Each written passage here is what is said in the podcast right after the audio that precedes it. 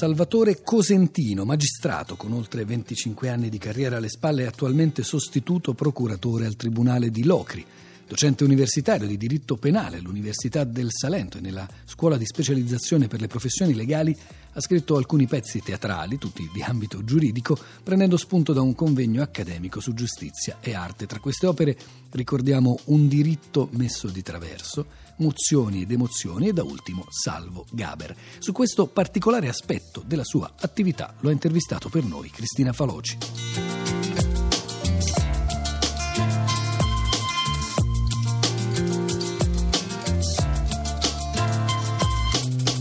Cosentino, lei da magistrato di professione si è confrontato con successo con il teatro canzone, portando in scena quello che è di fatto l'oggetto del suo lavoro, la legge. Un modo per osservare dalla giusta distanza il linguaggio giuridico in cui agisce quotidianamente? Sì, io porto i miei spettacoli, che in realtà sono delle conferenze spettacolo, non solo nelle università o nelle scuole di specializzazione, ma anche nei teatri veri e propri, nelle comunità terapeutiche e nelle carceri e in tal modo mh, cerco e credo di avvicinare la legge alla società civile o comunque a chi non mastica tanto di legge.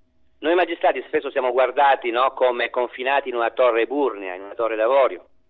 Invece quando vado soprattutto nei teatri popolari, dove c'è gente che non ha mai studiato legge, no? ha studiato pochissimo altre discipline in generale, questi ringraziano e dicono oggi abbiamo visto un magistrato vicino a noi. Ecco, questo è una cosa che mi dà molta soddisfazione. Ecco, come descriverebbe in poche parole questa lingua parlata solo dalla legge, dove appunto, come lei dice, non c'è spazio per la parola uomo, eh, se non nel caso di un defunto? Nel senso che io dico eh, che il codice penale si occupa dell'uomo solo quando questi deve morire, no? All'articolo 575, uno degli ultimi, fra l'altro, reato di omicidio, chiunque cagioni la morte di un uomo. In genere nei codici la parola uomo non viene nominata. Invece nel, nel penale penale, solo allora l'essere umano viene degnato di una citazione. Ma a parte questo, è un po' come il politichese, no? È un linguaggio tecnico per tecnici.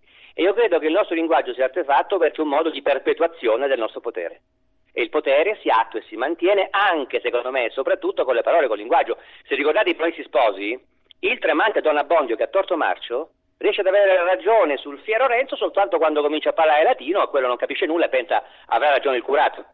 Io non dimentico mai la frase di Don Milani, grande educatore no, della scuola di Barbiana, che diceva il padrone è tale non perché ha più soldi, ma perché conosce più parole dell'operaio. A proposito di Don Milani, ricordiamo anche un ciclo di Pantheon che sta andando in onda in queste settimane per ricordarlo appunto su Radio 3 il sabato. Eh, ma sì. Cosentino, lei faceva cenno appunto al potere, ma come viene visto questo suo atteggiamento in qualche modo autocritico da parte dei suoi colleghi magistrati? Ma inizialmente con diffidenza veniva visto, anche perché negli spettacoli canto, è una forma di teatro canzone la mia, canto in scena, quindi la cosa poteva sembrare un po' strana. Poi pian piano i miei colleghi hanno cominciato a frequentare le platee dei miei spettacoli, sempre più numerosi. È stato un effetto passaparola in qualche modo, ora vengono in tanti e pensi che due anni fa lo spettacolo è stato ospitato anche dalla Scuola Superiore della Magistratura di Scandicci, come evento formativo per i giovani magistrati.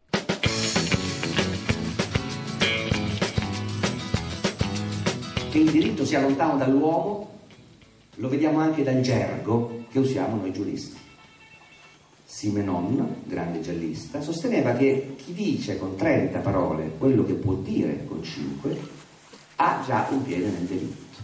E lui di diritti se ne intendeva, visto che ha inventato il famoso commissario Maigret. Bene, se questo è vero, allora noi giuristi siamo tutti criminali. Per dire che una cosa è la cosa più diretta, questa, questa penna è, noi diciamo si esclude la mancanza della penna. Per dire io affermo, noi diciamo io non posso non affermare. Non posso non affermare, per dire che una cosa è ragionevole, noi diciamo che non è irragionevole. Per dire, me lo sono appuntato da una sentenza, è necessario per provare il reato, quel mio collega scrisse, è necessario ai fini della verifica della sussistenza della prova nel caso di specie della fattispecie rubricata in epigrafe.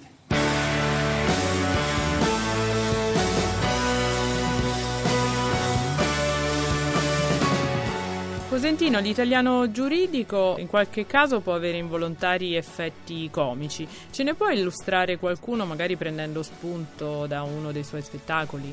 Ma per esempio ricordo che una volta eh, pensavo a un provvedimento di un tribunale per i minorenni che intendeva dire che i giudici devono consigliare e aiutare i genitori a star di più con quei figli che hanno dei problemi psicologici. Beh, per dire questa cosa, quel provvedimento salmodiava così. È opportuno avviare un percorso intersoggettivo di sostegno alla genitorialità, che sembra una cosa inquietante. Basta dire, devi stare con tuo figlio. E un'altra volta devo dire che alla Suprema Corte di Cassazione, eh, la Cassazione, che doveva dire che una cosa era inammissibile. Ora, inammissibile è un aggettivo solo.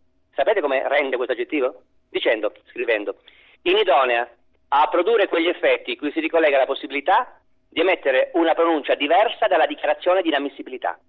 E la settimana è enigmistica, secondo me. Basta contare le negazioni, se sono in numero pari affermano. Questo tipo di linguaggio, secondo lei, è anche un modo per uh, autodifendersi da parte della legge? No, è un modo per eh, affermare o conservare un potere, secondo me. Mm, non c'è un discorso di autodifesa. Ma sì. in Italia prima o poi la burocrazia, la legge riusciranno mai ad autoriformarsi, ad autoridurre questo potere anche linguistico appunto a favore di una maggiore efficienza e vicinanza rispetto alla vita dei cittadini? Ecco, i nuovi magistrati che lei incontra come sono, come parlano?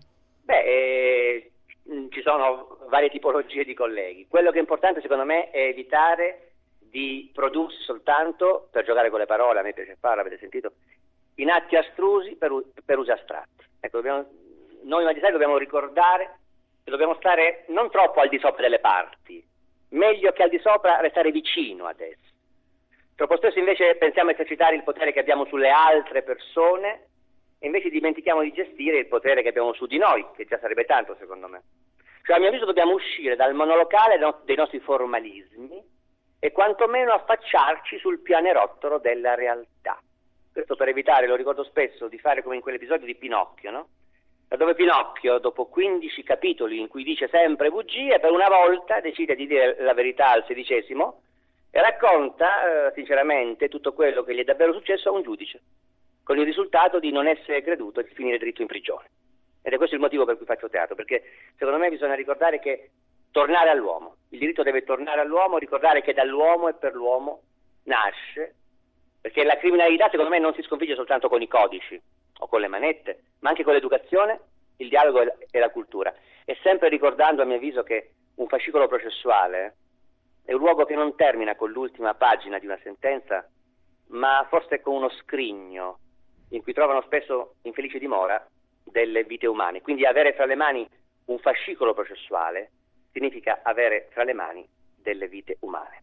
E a proposito di umanità, Salvatore Cosentino, abbiamo ricordato qualche giorno fa i 25 anni dalla strage di Capaci. Ecco, secondo lei Giovanni Falcone faceva paura anche per il modo diverso con cui parlava alla mafia e della mafia? Lei che ha potuto incontrarlo e conoscerlo a pochi giorni da quella strage. Beh, va detto innanzitutto che io l'ho incontrato, Falcone, ma non l'ho mai davvero conosciuto, nel senso che l'ho solo visto, perché ho sostenuto gli orari di magistratura, pensi, l'11 maggio 1992, il giorno del mio orale fu quello lì, e mh, lo vidi quindi quel giorno che passava dal pian terreno del Palazzo del Ministero a Roma per prendere l'ascensore e salire ai piani alti, no? lui era alla direzione generale allora. Tutto qua, quindi non dirò di averlo con- conosciuto come fanno in tanti, l'ho soltanto visto. Io sono un piccolo magistrato di provincia, lui era Giovanni Falcone. Però è significativo che lo vedevo proprio l'11 maggio, questo giorno del mio orale, e nessuno quel giorno, tranne qualcuno, immaginava che 12 giorni dopo sarebbe saltato in aria. E, e se è saltato in aria, secondo me, proprio per questo, perché parlava chiaro alla mafia e non solo alla mafia, e della mafia e non solo della mafia.